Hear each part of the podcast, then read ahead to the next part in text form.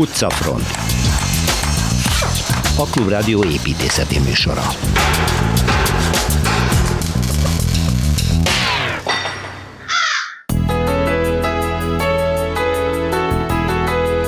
A Berlini Galéria Miss van der Rohe épülete új sorozatában ezt mutatja be Szilveszter Ádám épületcsomagolást. De ezúttal nem a világhírű bolgár származású művész a két éve elhunyt Krisztó életművéről szólunk, hanem egy budapesti valóságos épület becsomagolási technikáról, ami Torma Tamás fedezett fel.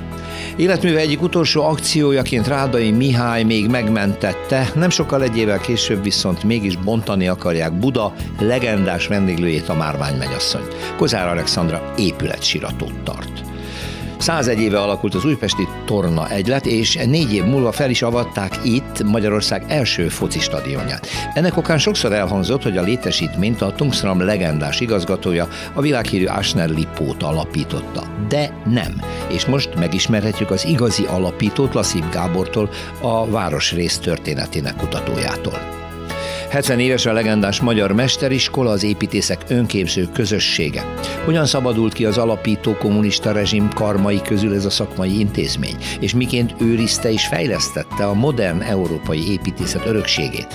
Golda János és Dévényi Tamás építéssel beszélünk múltról, jelenről és egy picit a jövőről.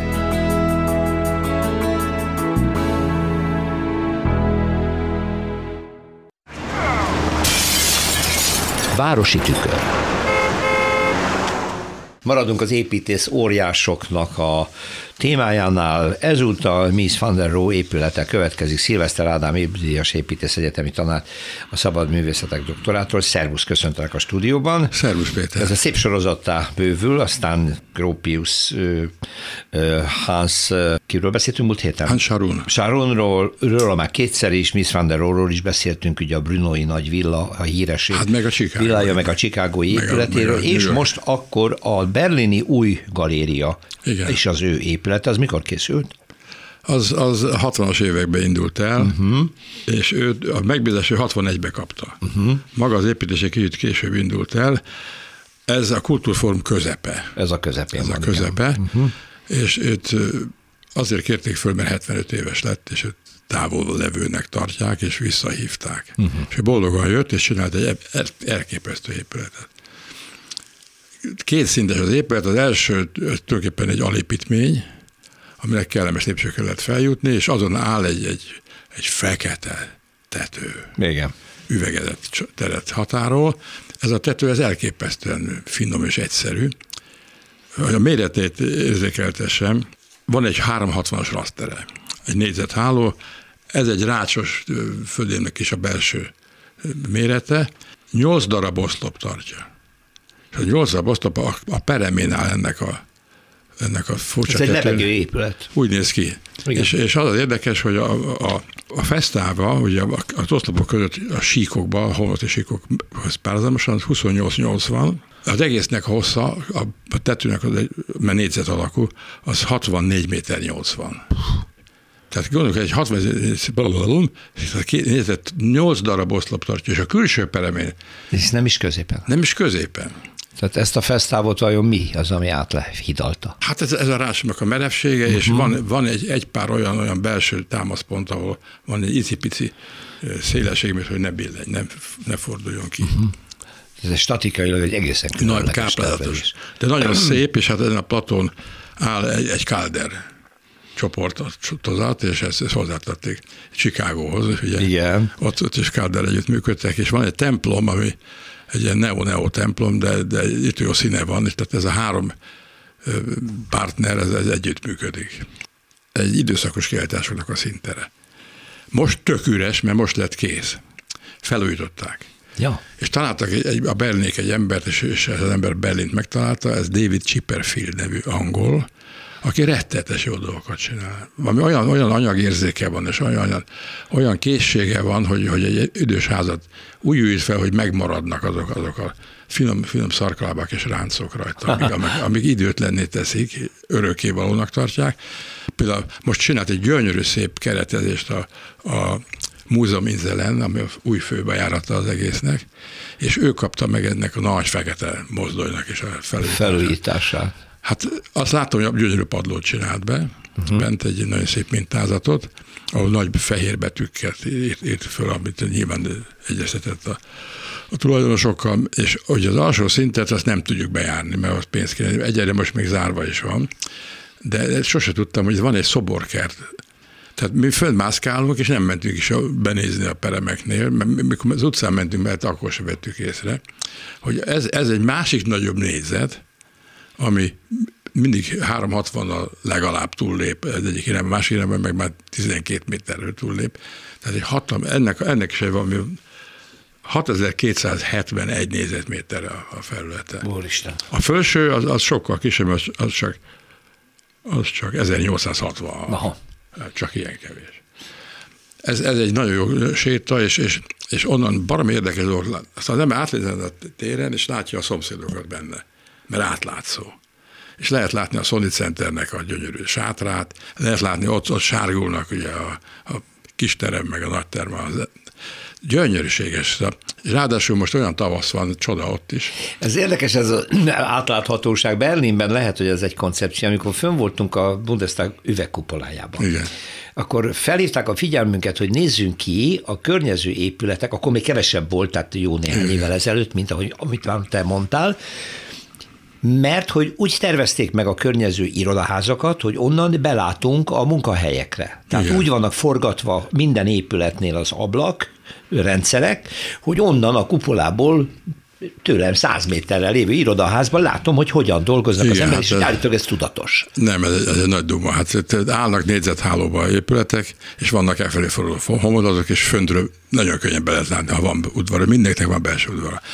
Különösen az a adatraktus érdekes, ami a pártoknak a, a, háza. Igen. Négy ilyen épület van, és mögötte a, a Wilhelmstrasse vonulatában van egy spré híd, Igen. és annak a sarkánál az ARD tévétársának a épülete, és a, a hírben mondva az, az ablakon néz ki, és mindig lobog mögött a, a zászló, és látszik, a, az, az a gyönyörű kupol, amit... Ugye, Tehát az építészeti adottság nem pedig direkt törekvés.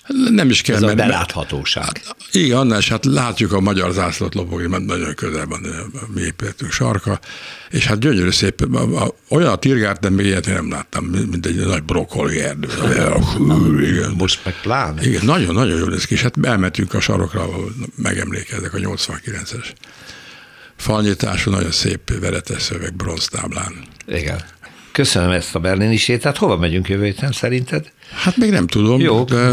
keressünk egy. Hát még nagyon szívesen beszélnék Berlinről, hát és Sinkelről, aki nem mai ember, uh-huh. de fantasztikus hatása van a Sinkelnek. És, Igen? És hát Berlinben is vannak épületek, de a legszebb, a én kedvencem az az a Sanssouci kertben van, nagy parkban, két kis épület, hogy megnéztünk, és az most nagyon jó állapotban van felújítva, és nagyon virágot, virágzanak a virágok, és nagyon mennek a szökőkutak, és a tavakban is víz van. Ne, ne is mondd. Szép ha szobrok. szíve, hogy nem lehet ott, úgyhogy akkor beszéljük jövő héten. Jó. Köszönöm szívesen. Charlotte Hof lesz. Oké, okay. köszönöm. Budapesti séta. Annyit tudok, hogy Budára megyünk, Kelecsényi Kristóf építészettörténésszel, Szervusz Kristóf. Szervusz. És hogy a Kis Szelli Múzeumban megyünk, illetve azon belül valahová, igaz? Igen, hát nem, tulajdonképpen a múzeum maga most, mint intézmény nem annyira izgalmas a számunkra, egyébként egy kiváló intézményről van szó, és nagyon ajánlom is a meglátogatását, de magáról az épületről beszélnék, inkább aminek ugye a sorsa most már régóta egybefonódik a múzeumban, de hát nem volt ez mindig így, mert hogy ugye ez egy trinitárius kolostornak lett ám alapítva az Óbudát birtokló Zicsi család által, akikről ugye múltkor már említettünk igen, pár igen. szót Zicsi a, Péter a, főtér, a főtéren lévő kastély együttesük kapcsán, és hát ugye ez a kolostor, ez a 18 század első felében, közepe táján épült föl, bécsi mesterek tervei alapján, és hát aztán szépen, ahogy telnek múlnak a, a, az évszázadok, ugye itt ez maga a kolostor, ugye második József a szokásos történet a kolostoroknál, ugye, hogy második József jön és elveszi, és hát ugye aztán az épület pedig gyakorlatilag hát mindenféle kitérők után gyakorlatilag ugye magán kézbe kerül, volt itt egyébként mindenféle katonai intézmény is, tehát nagyon-nagyon hasonló a történet egyébként, mint a, a, a Ricsi kastély abból a szempontból, hogy itt is ugye a, a Az volt ruharaktártól kezdve, az is minden. Ez is volt, ez, ez is, is? volt ruharaktár állítólag, igen. Ja, igen, meg, meg hadikorház, meg minden, és aztán ugye jön egy fordulat a 20. század elején, amikor hát ugye egy Schmidt Miksa nevezetű, és egyébként ugye azt gondolom ez a név azért talán mond valamit többeknek, ugye a Mágnás Elza történet is hozzá kapcsolódik, ugye egy butorgyárosról van szó, aki kereskedő is, és hát a korszakban nagyon-nagyon sok főúri kastélynak a, a berendezését végzi el, egy elképesztő gazdagságban is élő emberről van szó, és ő megveszi az egész együttest, hm. és gyakorlatilag gyakorlatilag felújítja azt kastély céljára, de ugyanakkor nagyon, hogy mondjam, már-már ilyen műemlékes hozzáállással a tekintetben, hogy hát nem alakítja aztán a korszak ízlésének megfelelően az utolsó szögig bezárólag, hanem hát nagyon-nagyon sok részét ugye a templom ekkor még szinte, hát nem azt mondom, hogy teljes pompájában, de azért ugye nagyjából a tér maga még megvan, és, és aztán ugye ez a Schmidt Miksa az, aki, aki aztán a városra hagyja a végrendelete értelmében az épületet, és magát a, a műgyűjteményét is. Hm. És akkor gyakorlatilag hát ezzel indul el kisebb kitérők után a múzeumnak is a története. És hát aztán ugye jön a második világháború, és bár ez a nem városközponti fekvésű túlzottan ez a kolostor, de nagyon nagy károkat szenved el sajnos. És, hát igen, ki is volt téve, ugye majdnem, hogy a hegy tetején van, tehát ki is volt téve van. a légitámadásoknak például, így meg a tüzérségi minden, minden ilyesminek, és, és ugye a nagyon izgalmas ebben az egész barokk épület együttesben, hogy ugye ez a templom tér, ez ugye a mai napig lényegében hát a romos állapotában van konzerválva, most már ugye jó pár évtized évtizede a Kiscelli-nek gyakorlatilag az egyik legizgalmasabb és leghatásosabb, legdrámaibb kiállító tere, tehát nagyon sok kortás alkotónak a munkája jelent itt meg az elmúlt évtizedekben. Ugye ha valaki járt ebben a részben, akkor, akkor emlékezni szokott rá, mert hogy tényleg tehát természetesen a háború után veszélytelenítették, de egy, egy a téglafalak nyers szerkezetek, ilyen ideiglenesnek megható kiegészítések, szóval egy, egy nagyon érdekes és izgalmas tér ez, ami hát azt gondolom, hogy azért nagyban alkalmas arra, hogy, hogy ilyen jellegű kortárs művészeti produkciókat és mindenféle egyéb dolgokat befogadjon, és hát nagyon szuper, hogy ezt a múzeum így kezeli. Nagyon jó színházi előadások voltak itt, és még lesznek is szerintem, mert, mert, mert, mert kiváló a tér, tehát én, én láttam a mechanikus Narancsok című előadást itt, borzasztóan izgalmas volt, tényleg egy olyan furcsa belső tér a maga rustikusságával, vagy hogy mondjam, ahogy leírta, tehát, hogy nem állították helyre, hanem, hanem úgy van, ahogy van. Igen. Ahogy, ahogy megtépázta a történelem. Kiszteli Múzeum épülete, Kiszteli kastély, Kelecsényi Kristóf. Köszönöm szépen, szervusz! Szervusz! Perspektíva az őrült bolgár művészt, a csomagoló művészt, Krisztót idézi az, amit Budapest belvárosában lehet látni. Én még nem láttam, de Torma Tamás, az Egyhelyblog szerzője, építészetkritikus itt van a stúdióban, szia. Most szia, azzal Péter, a hírre jött, hogy fel vannak költöztetve Budapesten bizonyos épületek? Igen, abszolút fel vannak költöztetve, és nagyon érdekes, mert ugyebár kikerüljük ezt az ipari megnevezést, hogy álcaháló, Ah, Ez egy elasztikus, meg... csillogó, aranyszínű anyag, hm? Amiben négy belvárosi palota van pillanatnyilag beöltöztetve. Ebből egyik a Károlyi kertnél, egy Dreher palota, tulajdonképpen ha látnánk, akkor tudhatnánk, hogy ez lenne a legdíszesebb, de nem látjuk, mert ebbe az aranyba van csomagolva. A Molnár utcában van egy másik, és kettő pedig a Reál tanodában, ott a, az egyik a sarkon, a másik pedig kicsit arrébb, az a Kincsen palota, arról mm-hmm. majd mhm. beszélek esetleg később. És ez azért érdekes, szerintem hát egyrészt én is erről beszélek most, tehát felhívták magukra a figyelmet azok a, az a beruházó, illetve építésziroda, aki ezeket a palotákat majd később átal, átalakítja, mert egyelőre egy ilyen ex-lex rom, félig rom bezárt állapotban van. Kivéve a Kincsen palota egyébként, ahova még be lehet menni, menni mert van egy kiállítás, és minden nap, mármint hogy keddig, minden nap 12 után oda uh-huh, meg lehet uh-huh. nézni. Az azért is érdekes, hogy már kincsem a csodaló, természetesen nem itt lakott, hiszen vidéken azt hiszem, hogy Gödön volt a, a tulajdonosnak egy, és hát mint egy nemzetközi tenisztár, ugye bár állandó turnén volt, tehát egyik versenyről a másikra vitték, de itt is van egy istálója, be van Na, rendezve, tényleg? és azért érdekes, tényleg olyan, mint egy múlt zárvány ez az épület, ez egy egyemeletes kis villácska, Bizonyos részei abszolút őrzik a régi kor, tehát megvannak a, a lépcsőház üvegablakai, a lépcsőház, az egyik, ter, ugyanazt már nem lehet tudni, egy díszes ilyen sejem tapétás teremben úgy vajon amerikai filmet forgattak -e, és azért van ott a sejem tapéta, vagy eredeti. Uh-huh.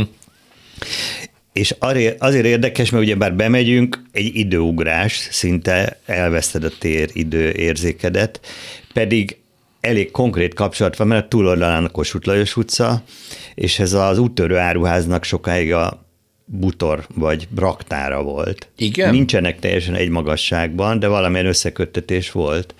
Igen, és ugyebár korábban is az úttörő áruház sem a semmiből lett, hanem a 30-as években is volt egy áruház. Igen, már ez ott, már eleve ott kezdte épült, ezt, a, igen. ezt a pályafutását. Uh-huh. Igen. És akkor ez látogatható ez az épület? Ez keddig látogatható a Kincsen még, még egy igen. jó hétvégi program lehet. Igen, de maga ez az arany, ez szerint, de maga ez a, a magyar beruházásokban az a hátsó udvar kultúra, ez, ez egy ilyen külön fejezet, azt hiszem, ezt valószínűleg még sokan fogják utánozni. Tehát a, az építési álcaháló, ami mondjuk a lehulló vakolat, meg a por ellenvéd, esetleg a reklám, ezek voltak a jó lépés, jobb lépések az elmúlt évtizedekben, egyébként meg semmi. Tehát láttuk, hogy a munkások dolgoznak, nem dolgoznak, hullik a vakolat most pedig tulajdonképpen ez az aranyba csomagolás, ez magára a projektre és a készülődő projektekre is felhívta a figyelmet. Ez valamivel esztétikusabb, mint egy ilyen zöld háló, gondolom. Mindenképpen. Ez is a lényege a dolognak, tehát hogy látványos. Mindenképpen, és ugyebár ez nem áttetsző, uh-huh. tehát egy tényleg egy krisztós hatása van, mert domborulatok, árnyékok, fénylő árnyékok, fénylő felületek váltogatják egymást, tehát egy plastikus felület jön létre. Ez valami magyar szabadalom egyébként? Nem tudod? Nem, nem árulták még el, nem, nem árulták meg. el az uh-huh. de szerintem egy nagyszerű ötlet. Igen, biztos, és nagyon látványos. Tehát Igen. akkor Budapestre. Még egyszer a helyszínek, Tamás. Tehát a Károly kert melletti kis utca, ott a Dreher palota van becsomagolva, a Molnár utcában egy másik palota, és a Kincsem, illetve az Almási palota pedig a Reál Tanoda utcában. Igen, ami egy Kossuth Lajos utca felől Igen. megközelíthető itt a belvárosban. Torma Tamás, köszönöm szépen. Én is köszönöm. Utcafront. Nem sokkal halála előtt, alig több mint egy évvel ezelőtt Rádai Mihály megmentett még két budapesti épületet, akkor, mikor híre ment, hogy a Márvány mennyasszonyt, ezt a nagyon híres talán a főváros legrégebbi vendéglátó helyét, éttermét, annak épületét és a Vichman kocsmát a hetedik kerületben el akarják bontani ingatlan fejlesztők, akkor kiállt egy sajtótájékoztatót összehívott, és Rádai a következőt mondta. Óriási tévedés azt hinni, hogy egy épületet kizárólag az építészeti értéke miatt kell megőrizni, ha egy épülethez különleges kulturális és szellemi érték társul, akkor azt együtt kell megőriznünk. Ennek hatására akkor a kormány hirtelen védettsége alá vette mind a két épületet egy évre. Hát mi történik? Eltelt ez egy év, és a napi hír, hogy a márvány mennyasszonyra beadták a bontási engedélyt. És akkor most vajon kiállítja meg, ha nincs már Rádai Mihály közöttünk, az ingatlanfejlesztőket. Na de mi is ez a márványmennyasszony?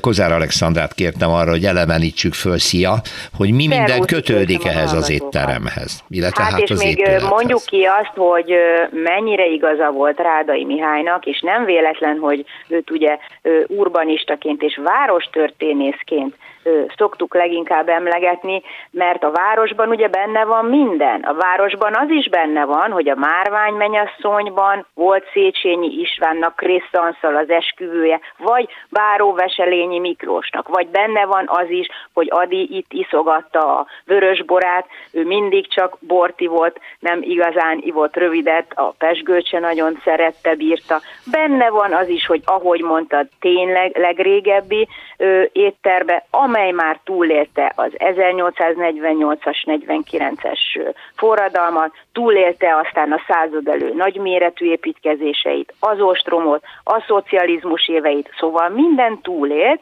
és akkor valóban egy évre lélegzethez jutottunk. Csak sajnos mostanában én azt figyelem meg, hogy amikor ideiglenes védelmet kapnak ezek az éttermek, vagy kocsmák, vagy épületek, akkor azok nem tartanak örökké, tehát ideig, óráig húzzák magukat, és most is ugye ez történt. Hát ehhez azért sokkal jelentősebb kormányzati akarat kéne, és most már szerintem csak az van, meg a cikkek, kommentelők, szakértők szerint is, hogy vagy nagyon-nagyon vele áll a kerület, ami egyelőre még nem mutatkozik, vagy, vagy akkor uh, itt, uh, itt a beruházói akarat fog érvényesülni, és tulajdonképpen mindegy is, hogy most lakóház lesz, valószínű az lesz, vagy irodaház lesz, vagy irodaháznak minősített lakóház lesz, uh, és hát ugye még itten um, a kerület főépítésze azt mondja, hogy nem veszett el minden, nem minden veszett fejszennyele, mert hogy még az új tulajdonost is rá lehet venni arra,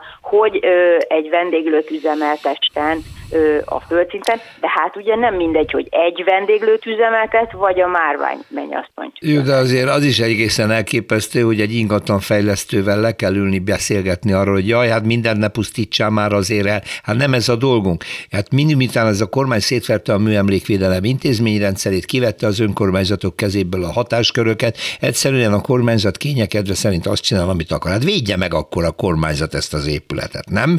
Hát mindenképpen az ő dolga lenne. Sajnos az ingatlan befektetőt nem érdekli semmi, persze tisztelet a kivételnek, mert voltak esetek, például ugye mondjuk a, a Párizsi udvar, ott is azért a befektetésről szólt a történet, na de hát milyen gyönyörű lett az eredmény. Ott viszont megvoltak a kötöttségek, ott akármit nem lehetett csinálni, de hogy visszakanyarodjak már Rádai Miséhez.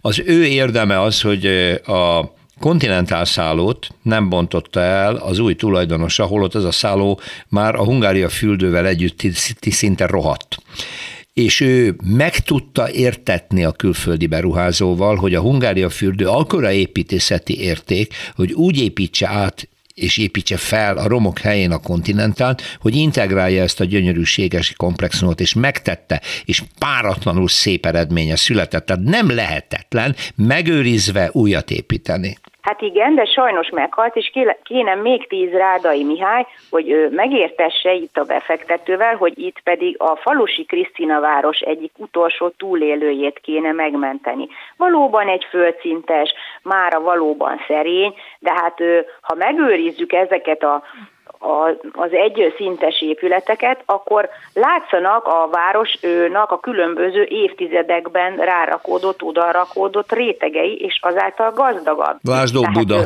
így van.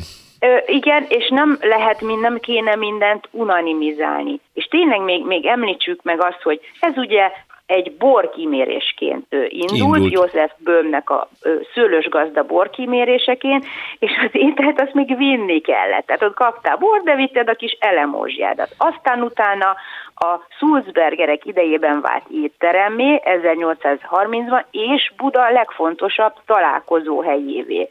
És hát ugye nem lehet nem megemlíteni Jókait, meg Kosztolányit, meg Blahalúzát, Kafka Margitot, Fedák Sárit és Ponti Hannát, és hát ugye tulajok jöttek, mentek, 1926-ban majdnem bezárt, és akkor a vendéglős, a tulaj bizonyos boros azt mondta, hogy nincs olyan pesti művész és művésznő, akit én ne ismernék 22 éve, pedig sose voltam színházban, mert mindig itt robotoltam, hogy öreg koromra valami kis vagyonkát ugye összegyűjtsek. És én megnéztem egy 1959-es étlapot, na mondj egy árat, 1959-ben vagyunk, hogy az erőleves csészében mennyibe kerül. 370.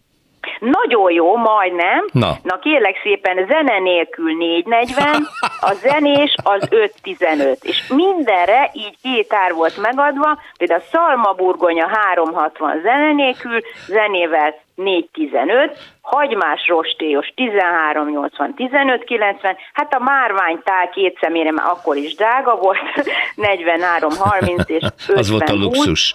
Igen. Na most azért 53-ban másodosztályúvá nyilvánították a a helyet. Ugye az az éra szerette nyilvánítani, a, a Gundel volt az első osztály, és aki azt nem engedhette meg magának, az, de még azért mindig úgymond urizálni akart, az mehetett a márvány menyasszonyba, és ez azért a mai napig így van maradna meg talán. No, hát akkor remélem, hogy a kerület főépítészének optimizmusa mögött tények is vannak, és akkor várjuk az újabb híreket, és akkor beszámol róla. Kozár. Reméljük, szurkolunk. Kozár Alexandra, köszönöm szépen. Szervusz, viszont hallásra köszönöm. Utcafront. Május 22-én az utcafrontban beszélgettünk, szóba került Újpest, új, szóba került az újpesti utestadion, mint egy nagyon híres és száz éves intézmény, mint az ország első fotballstadionja, és akkor én hozzáfűztem, hogy bizony-bizony az a híres Asner Lipót, aki a Tungsramnak az elnök vezérigazgatója volt, és nagyon híres volt arra, arról, hogy az alkalmazottak számára strandot, szociális intézményeket épített, és rajongott a fociért, és az elnöke is volt az utána, hogy ő kezdeményezte ennek a stadionnak a megépítését. És hogy, hogy nem, beesett egy kedves levél, amelyben arra figyelmeztettek engem, hogy baromi nagyot tévedtem, ugyanis nem Asner Lipót az, aki kezdeményezte a stadion építését, és ez bizony várostörténeti szempontból roppant fontos. Itt van velem Lasszib Gábor, sporttörténeti kutató, jó napot kívánok! Jó napot kívánok! Aki hát szóvá tette ezt a dolgot, és nagyon jogosan, akkor tegyük helyre ezt az egészet. Hogy született meg a stadion, mi köze van, mi köze van az egyébként nagyon híres Asner Lipótnak ehhez, és ki az, aki ezt kezdeményezte? Hát a stadion megszületéséhez Asnerli Pótnak mondhatjuk, hogy nincs köze. Uh-huh.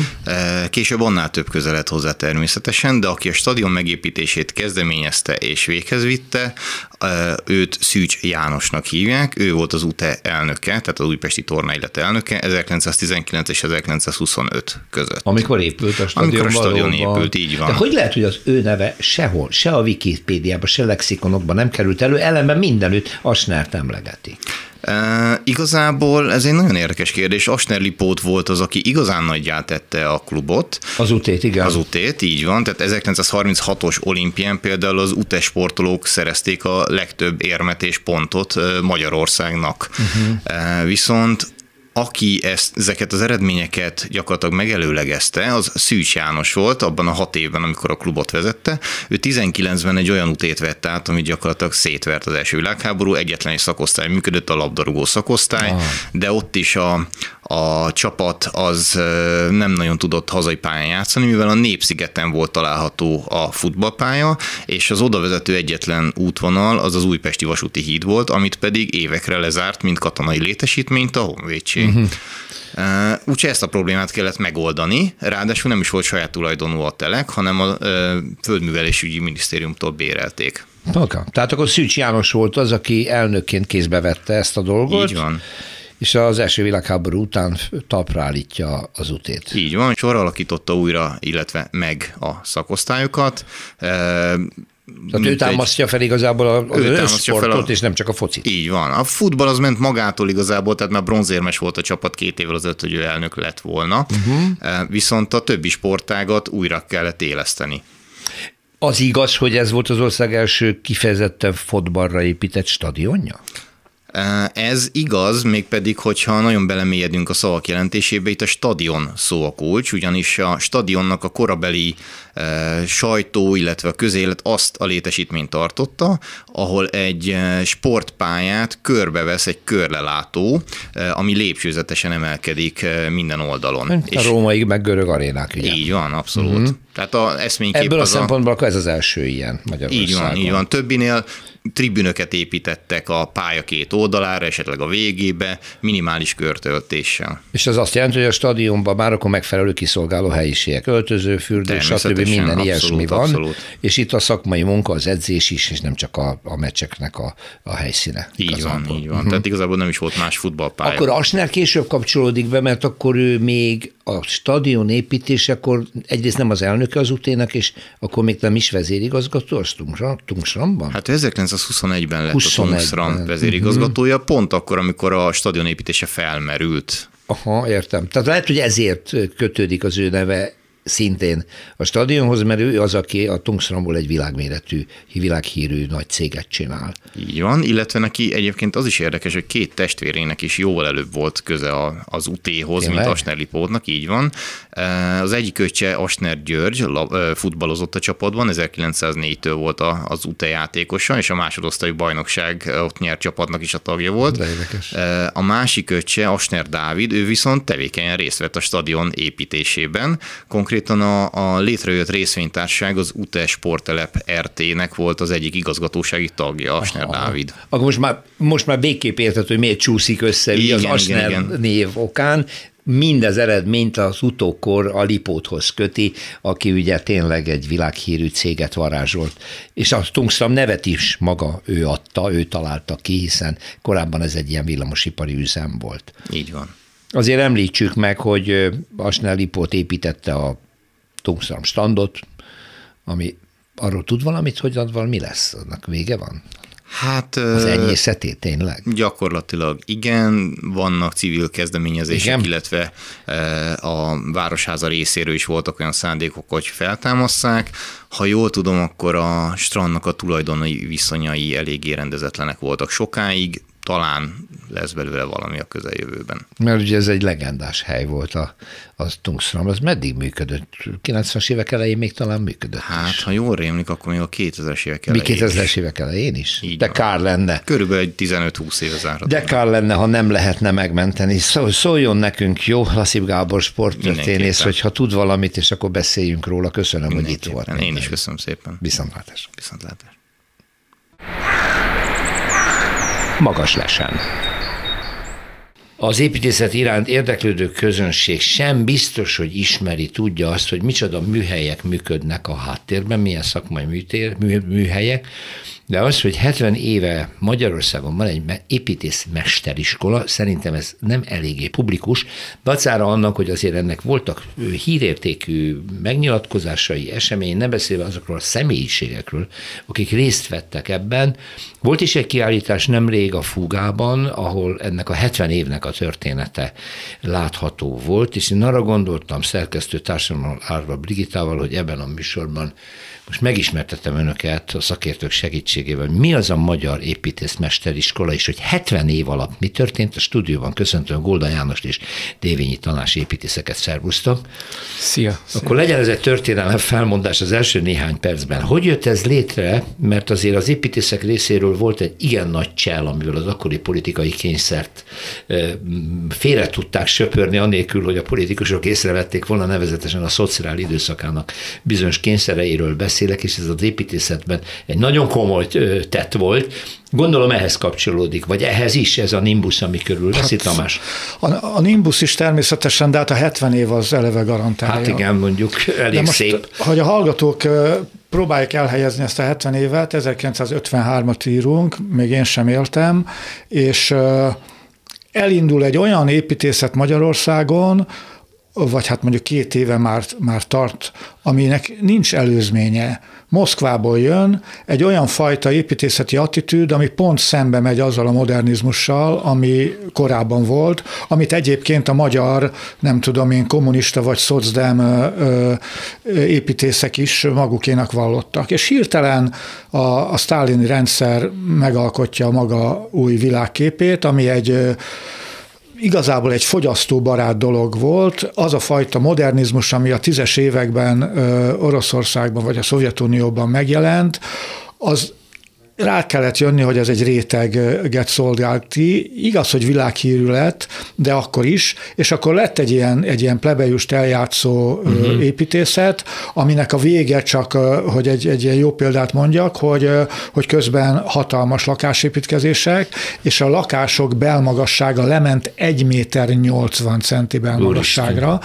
Tehát, hogy, hogy egyrészt... Majdnem guggoló. Igen, igen. Egy, egyrészt sokkal drágább lett ez az építészet, mert tele volt díszekkel, másrészt pedig sokat kell gyártani. Na és akkor 53 van, Magyarországon rájön a politika, hogy nincs építész, aki kiszolgálja az új rendszert. Igen, és ezt a magyar politikai vezetés ismeri fel. Egyértelműen, mert akkor az építészet egy nagyon fontos politikai tényező uh-huh, volt. Uh-huh. Mint, hát nyilván az újjáépítés miatt részén már szinte egy új társadalom építése miatt gondolom. Egy új, új társadalom, meg hát, hogy, hogy a, az egy olyan fajta rezsim, amit mondjuk Rákos is képviselt itt kicsiben, az, az, az számára mindig fontos az építészet, mert nagyon jól ki tudja fejezni magát, ugyanis nagyok az épületek, uh-huh. és ebben az esetben a méretnek óriási jelentősége van, nagyon látványosan lehet bemutatni dolgokat. Uh-huh. És akkor képzeljék el a hallgatóink, hogy van egy csomó menő építész, akik a háború előtt végeztek jobbára, modernizmus csináltak ilyet, vagy olyat, vagy amolyat, és van egy új, új irány, ezt kell megvalósítani. Uh-huh. És akkor azt mondja a hatalom, csinálunk egy iskolát, és a fiatalokat gyorsan ö, kineveljük, és utána lesz egy csomó olyan tehetséges, már mint hogy a mi értelmünkben is tehetséges építész, aki majd, majd a, ezeket a házakat megtervezi. Aha, tehát akkor ez a gondolat úgy jön létre, hogy az addig a modernizmust megtestesítő magyar építészet legjobb mesterei, az akkor kezdő építészeket kezdik. Ez a mester is alapja, János?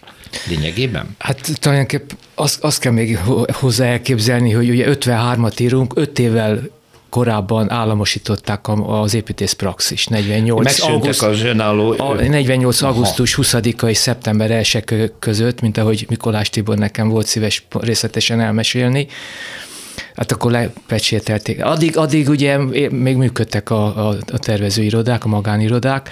Most e, a, a és 48-ban ezt egy, így puty lesöpört, egy hét mindenkit alatt. betereltek az állami hát Nem, nem, nem, csak az, az, az egy lehetőség volt bemenni az Aha. államiba, a többség az, az elment, mit tudom, taxisofőrnek, vagy külföldre, vagy akárhova.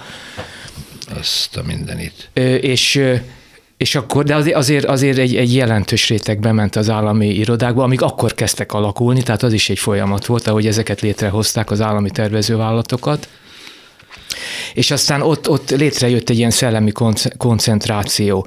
És ez azért fontos, mert amikor 53-ban párthatározottal létrehozták a mesteriskolát, akkor ezekhez a tervező vállalatokhoz tudtak nyúlni, illetve annak a vezető építészeihez, akik persze még, még emlékeztek a normális életre, és hát a háború előtt végeztek, úgyhogy ilyen polgári neveltetést, normális, modernista építészek voltak, de ilyen normális neveltetést kaptak, úgyhogy a maguk képére alakították a mesteriskolát, ami ilyen formán elég slendrián volt a hatalom felől nézve, Igen, de belülről nézve meg egy ilyen szabad világot jelentett, ami hihetetlen vonzó volt a Erre mondtam, hogy jól átverték az építészek a politikai vezetést, mert azok észre, se vették, hát, hogy itt minőség születik, és nem pedig a szociálnak a kidolgozása, nem?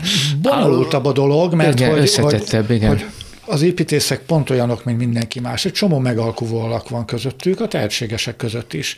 Tehát, hogyha megnézzük, hogy az első ciklusban milyen tervek születtek, vannak olyanok, akik azt mondták, mi azt csináljuk, amit legjobbnak tartunk, és modernista tervek voltak. Igen. Ezek meg is kapták a magukat két. Voltak ilyen ügyes, lavírozó munkák, hogy, hogy egy kicsit ilyen, kicsit olyan, és voltak nagyon durva szociáltervek is. De úgy képzeljék el a hallgatóink, hogy orosz nyelvet tanítottak a mesteriskolán, rendes politikai képzés is volt, Jé. de emellett mondjuk a szobrászat, vagy a, vagy a, vagy a nem tudom, a vízfestés az egy, az egy természetes tantárgyként volt jelen a, uh-huh. a, a képzésben. Rengeteget dolgoztak a, a, a hallgatók, csak hát mondjuk például idősebb Janáki István, aki a mesteriskola vezetője volt, tőle nem is tudunk szociál munkát mondani nagyjából, mert hogy annyira, annyira másként gondolkodott. Tehát nem is átverték, hanem, hanem hanem mindenki végezte a maga dolgát, volt politikai nyomás, egy csomóan meg is tették azért, hogy házuk legyen, hogy, hogy, hogy, hogy ebben a modorban hát, kell dolgozni. De mondjuk Fischer József elment költségvetés kírónak, mert ő nem hajlandó szociális. Egy, egyébként, bocs, de egyébként én nem feltétlenül tartom megalkuvásnak, hogyha valaki historizáló stílusban tervezett akkor, mert nem volt teljesen egységes az építésztársadalom. Tehát voltak a modernizmus skáláján nagyon, nagyon erősen elkötelezett emberek, vannak, voltak közepesen, vagy, vagy másik modernben érdekeltek, de voltak olyanok, akik a historizálásban gondolkodtak, simán, attól még lehetett valaki jó építés szerintem. Mi épül ebben az időszakban, 53 és az 50-es években elejéről beszélünk, közepéig, ugye lakásépítés van, ezek a tipikus két-három emeletes, inkább szalagházak, mint ugye magas házak, a lakó, az első lakótelepszerűek, ezek még ilyen historizáló díszítésekkel is rendelkeznek, rengeteg üzem, gyárépület, néhány középület is. Hát Persze, tehát Tamás. a középületek nagyon fontosak voltak, hisz ezzel lehetett bemutatni a, a, az, az új világ Aha. új minőségét. Mondjuk egy, egy, egy tipikusnak talán nem is mondható, de rendkívül érdekes példa, Tolna, egy kisváros, ahol egy kultúrházat terveztettek, Pintér Béla volt a, az építész, aki később például Hilton szálló tervezte, csak hmm. a hallgatóink kedvéért hmm. említem, és ez a kultúrház nem bent a városban van, hanem kint a város szélén. Uh-huh. Ez egy olyan klasszicizáló munka, ami önmagában is tulajdonképpen ma, mai szemben sem nagyon érthető. Tulajdonképpen hogy, döbbenetes. Igen, igen döbbenetes. Meg. És kint a, a település szélén, hogy, hogy vajon mire gondolt a hatalom akkor, persze ott volt gyár, tehát hogy nyilvánvaló azért volt, hogy akkor majd, majd az üzemek mellett lesz, de hát hogy hatalmas nagy is. Úgyhogy egyre másra épültek ezek a, ezek a, ezek a nagy középületek, különböző szinten megfogalmazva a szociált. Ugye Dunói város, vagy a Stálin város a, Azon előttünk. A, a, a mintapélda, vagy Komlót említhetnénk, a, egy olyan helyként, ahol rengeteg ilyen épület jelent meg. Szóval igen, a középület az meghatározó volt, meghatározó kellett. Bocsánat, csak Dunai városra mondom, hogy én teljesen megdöbbentem, hogy néhány évvel ezelőtt Dunai városba jártam, nagyon régen nem voltam, és az egyetem és a gyár környékén jöttem, mentem, és nem is riasztó, pedig az emlékeimben a szoszreálnak ez az elidegenítő, túl durva, nagy szobrokkal, marha jó, bocsánat a kifejezése. Persze. Tetszett azért, mert már park ma, is van körülötte. Ma, vagy... ma, ma, ma már ezek fölértékelődnek, Igen. ezek az akkor épült lakó. De e- e- ez, ez az időszak egyébként a nagy iparosítás, újraiparosítás időszaka, a helyszíni előregyártás, az iparter felfutása, a, az új város sok telepítése, gondoljunk csak akár az, az Észak-Magyarország ipari tengelyre, Lenin várostól egészen Ózdig, meg Kazincbarcika, Kazincbarcika Miskolc, egyebek, vagy, vagy, vagy a közép, tehát Tatabánya környéke, meg csomó, Salgó Talján. Tehát, hogy, hogy, hogy van egy, egy, egy egy jövőkép, ami, ami eléggé mechanikus és erőltette, de mégiscsak föl kell építeni, meg, meg kell tervezni, és, és nagyon nagy tervezői tevékenység és teljesítmény van ezek mögött a, ezek mögött a, a dolgok mögött. És ez gyárakban, ipartelepekben, középületekben, város, új városközpontokban és lakótelepekben testesül meg. Igen, azért ezt mindig én is hozzá szoktam tenni. Én 53-as születési vagyok, tehát akkor cseperedek, amikor az ország túléli az 56-os forradalom és szabadságharcot, és mi minden történik, hogy azért azt én nem felejtem el vidéki gyerekként, hogy abból a fészekből, ami még a hortikorszakban a nagy vidéki Magyarországot jelentette, ahol se villan, se csatornázás, se semmi nincsen, azért elképesztő dolgok voltak. Elképesztő, hogy hány ember jutott végre normális lakhatáshoz, tehát itt volt tömeg tömeges feladat is rengeteg, de visszatérve a mesteriskolához, akkor hogy a csodába maradt fönn? Tehát úgy tűnt, mintha volt egy korszak, amikor erre szükség volt, de egyszer csak elkezdi önmagát fejleszteni. Ez hogy volt? Hát képzeljék el, hogy három ciklus ment így le, vége lett a szocialista realizmusnak, és a hatalom rájött, hogy, hogy, hogy miért is van ez az iskola. Uh-huh. Akkor még a gyülekezés nem volt természetes dolog, engedély kellett, hogy ennyi ember találkozzon, és a mesteriskolában ez, ez hetente megtörtént. És egyértelmű volt az a döntés, hogy megszünteti a hatalom a mesteriskolát, ez, ez 1960-ban meg is Hopp. történt, mert hogy nincs szükség rá, a politikának már nem kellett egy ilyenfajta építészeti támogatottság, hisz újra mondjuk modernizmus volt, és hát, hogy azt amúgy is tudta, tudta mindenki. Elkezdődött az építészet presztízse visszamenni abba a nullába, ahol most kb. van, és, és a mesteriskola tíz évig nem is létezett. Jé. És Szendrő Jenőnek köszönhető, aki az ipartervben egyrészt vezető volt, másrészt pedig világéletében a, a szerkezettervezés és az építészeti tervezéshez is értő fantasztikus tudású szakember is volt, aki azt mondta 1970-ben, hogy szerinte meg lehetne próbálni. Újra. Egy csinálni. tabu volt, no. a mesteriskola, azt nem lehetett mondani, hogy mesteriskola, mert az volt, Ráadásul fontos, hogy tudják a hallgatóink is, hogy a mesteriskola név az most úgy tűnik, mint egy ilyen elit dolog. Igen. De a szövőnőknek is volt mesteriskolája. Tehát, hogy az 50-es években ez egy ilyen termes, ja, hogy ez egy kifejezés volt, volt aha, a mesteriskola. Aha, aha. És akkor ezért lett fiatal építészek köre, a maga köre is mutatja, hogy hát, hogy ez, ez csak egy kör, de igazából ez a mesteriskola. Akkor ez az avantgárd, János? Mm, nem hiszem hogy avantgárd. Egyébként vissza kell egy picit menni Szendrői Jenő személyére Igen. és a fontosságára.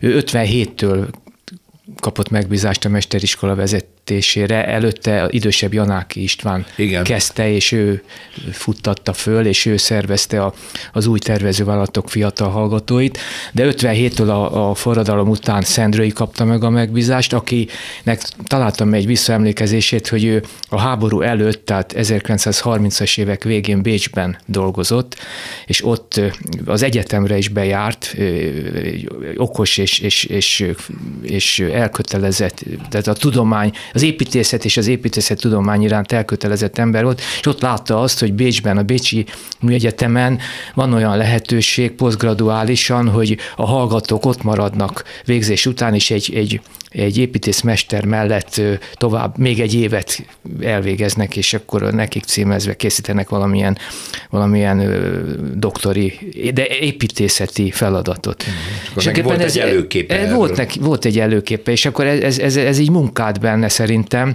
Tehát ő, ő amit, ahogy a Tamás is mondta, ő a, a szerkezettervezés, és a, nem volt igazán jó építész szerintem. Tehát ő mindig egy, egy, egy, egy jó építészhez társult, mint, mint konstruktőr, és, de, de nagyon nagy habitus, nagyon nagy kaliberű szellemi ember volt szerintem. Tehát ő ezt meg, meg akarta itt valósítani Magyarországon, ezt a fajta posztgraduális mesteriskolát, és amikor 60-ban betiltották, akkor ő szépen visszavonult, és az iparterv, az ipartervnek főmérnöke volt, a iparterv 5. emeletén létrehozott egy laboratóriumot, ahol összeszedte a fiat tehetséges, például Arnót Lajost is, meg Rimanócit, meg más, meg, meg Gulyás Kefit, és ővelük alkotott egy úgynevezett kis istálót, egy kis mesteriskolát, ahol ezt gyakorolták, hogy hogy kell az építészetet ilyen formán a gyakorlaton keresztül a posztgraduális szinten, tehát, tehát hogy magasabb szinten művelni, Igen, és mi, ennek a, mi, mi lehet ennek a formája? Él tovább maga ez a dolog, és aztán 70-ben milyen néven Tamás fiatal? Fiatal építészek köre, köre. fék. Jó, és akkor elindul az, ami Igen. aztán már kontinusan Igen, működik Aminek is most már a, a, a 26. ciklusa Igen. zajlik. Két éves nagyjából egy, egy ciklus, most a Covid miatt például változott a dolog, egyre nagyobb szerepet kapnak a hallgatók, a, a mesterek és a hallgatók, nagyon fontos, hogy tudják a hallgatóink, hogy nem kapnak se fizetést, de tandíjat Aha. sem kell fizessenek. Aha. Tehát gyakorlatilag a mesteriskola az, az építészet iránti elhivatottságból jön létre. Nem mind a, mester, mint tanítvány a, a részéről. tanítvány részéről mert is, mert nem akreditált képzésről van szó. Igen, ez az építészet saját belső Pontosan, műhelye. Igen, igen, és uh, ahhoz, hogy, hogy működni tudjon, nyilván van szükség pénzre, ezért rendszeresen pályáznak a hallgatók, úgyhogy a hallgatók és a mesterek alkotnak csapatokat, és ha van uh, saját pályázat, akkor így, ha meg nincs, akkor, és van esetleg országos pályázat, ami mostanában nem nagyon van, akkor azon veszünk részt, sikerrel szerencsére, de és akkor ebből van olyan pénz, amiből például kirándulásokat lehet szervezni. Igen. Akkor ez a következő 70 évnek a biztosíték. Még, még, egy, még egy fontos időpont van szerintem Nos. 1992, mert addig ugye 90-ig működtek a nagy tervezővállalatok, és a hivatalos mész, és a, és a mesteriskola tulajdonképpen egy államilag is elismert, és bizonyos fokig a mészen keresztül dotált Magyar Építőművész Szövetség. A Magyar Építőművész Szövetségen keresztül bizonyos fokig dotált uh-huh. iskola volt, elismerve ennek, a, ennek az ilyen fura belső szabadságát. Viszont 90-es években ugye megszűntek a vállalatok, tehát privatizálni kellett. Az egész szakma tulajdonképpen el, elkezdte magát visszaprivatizálni, Igen. ami egy hatalmas nagy feladat volt. Az egész 90-es évek vadkapitalizmusa és kuszasága erről szólt, és közben a szendrőiek kitalálták, hogy akkor hagyjuk ezt az egész régi mészt, és legyen építészmester egylet, tehát az összes addig végzett mesteriskolás, mint civil egyesület fogja ezentúl föntartani a, a mesteriskolát. Ez egy, ez egy korszakalkotó döntés volt szerintem. De akkor ez ma így működik? Igen. Ezek szerint? Igen.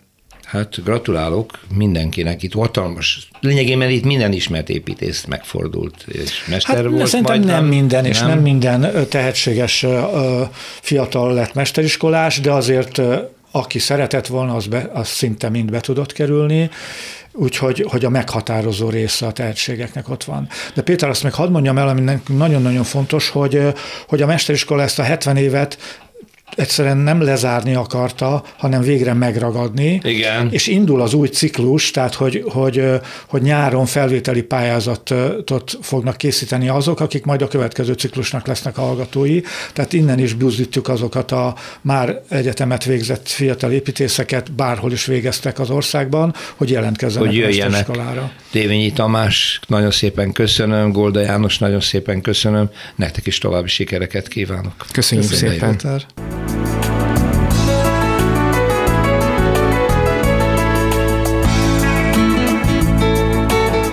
Köszönjük a figyelmüket, az utcafrontot hallották, a műsort Árva Brigitta szerkesztette és Rózsa Péter vezette. Egy hét múlva várjuk Önöket.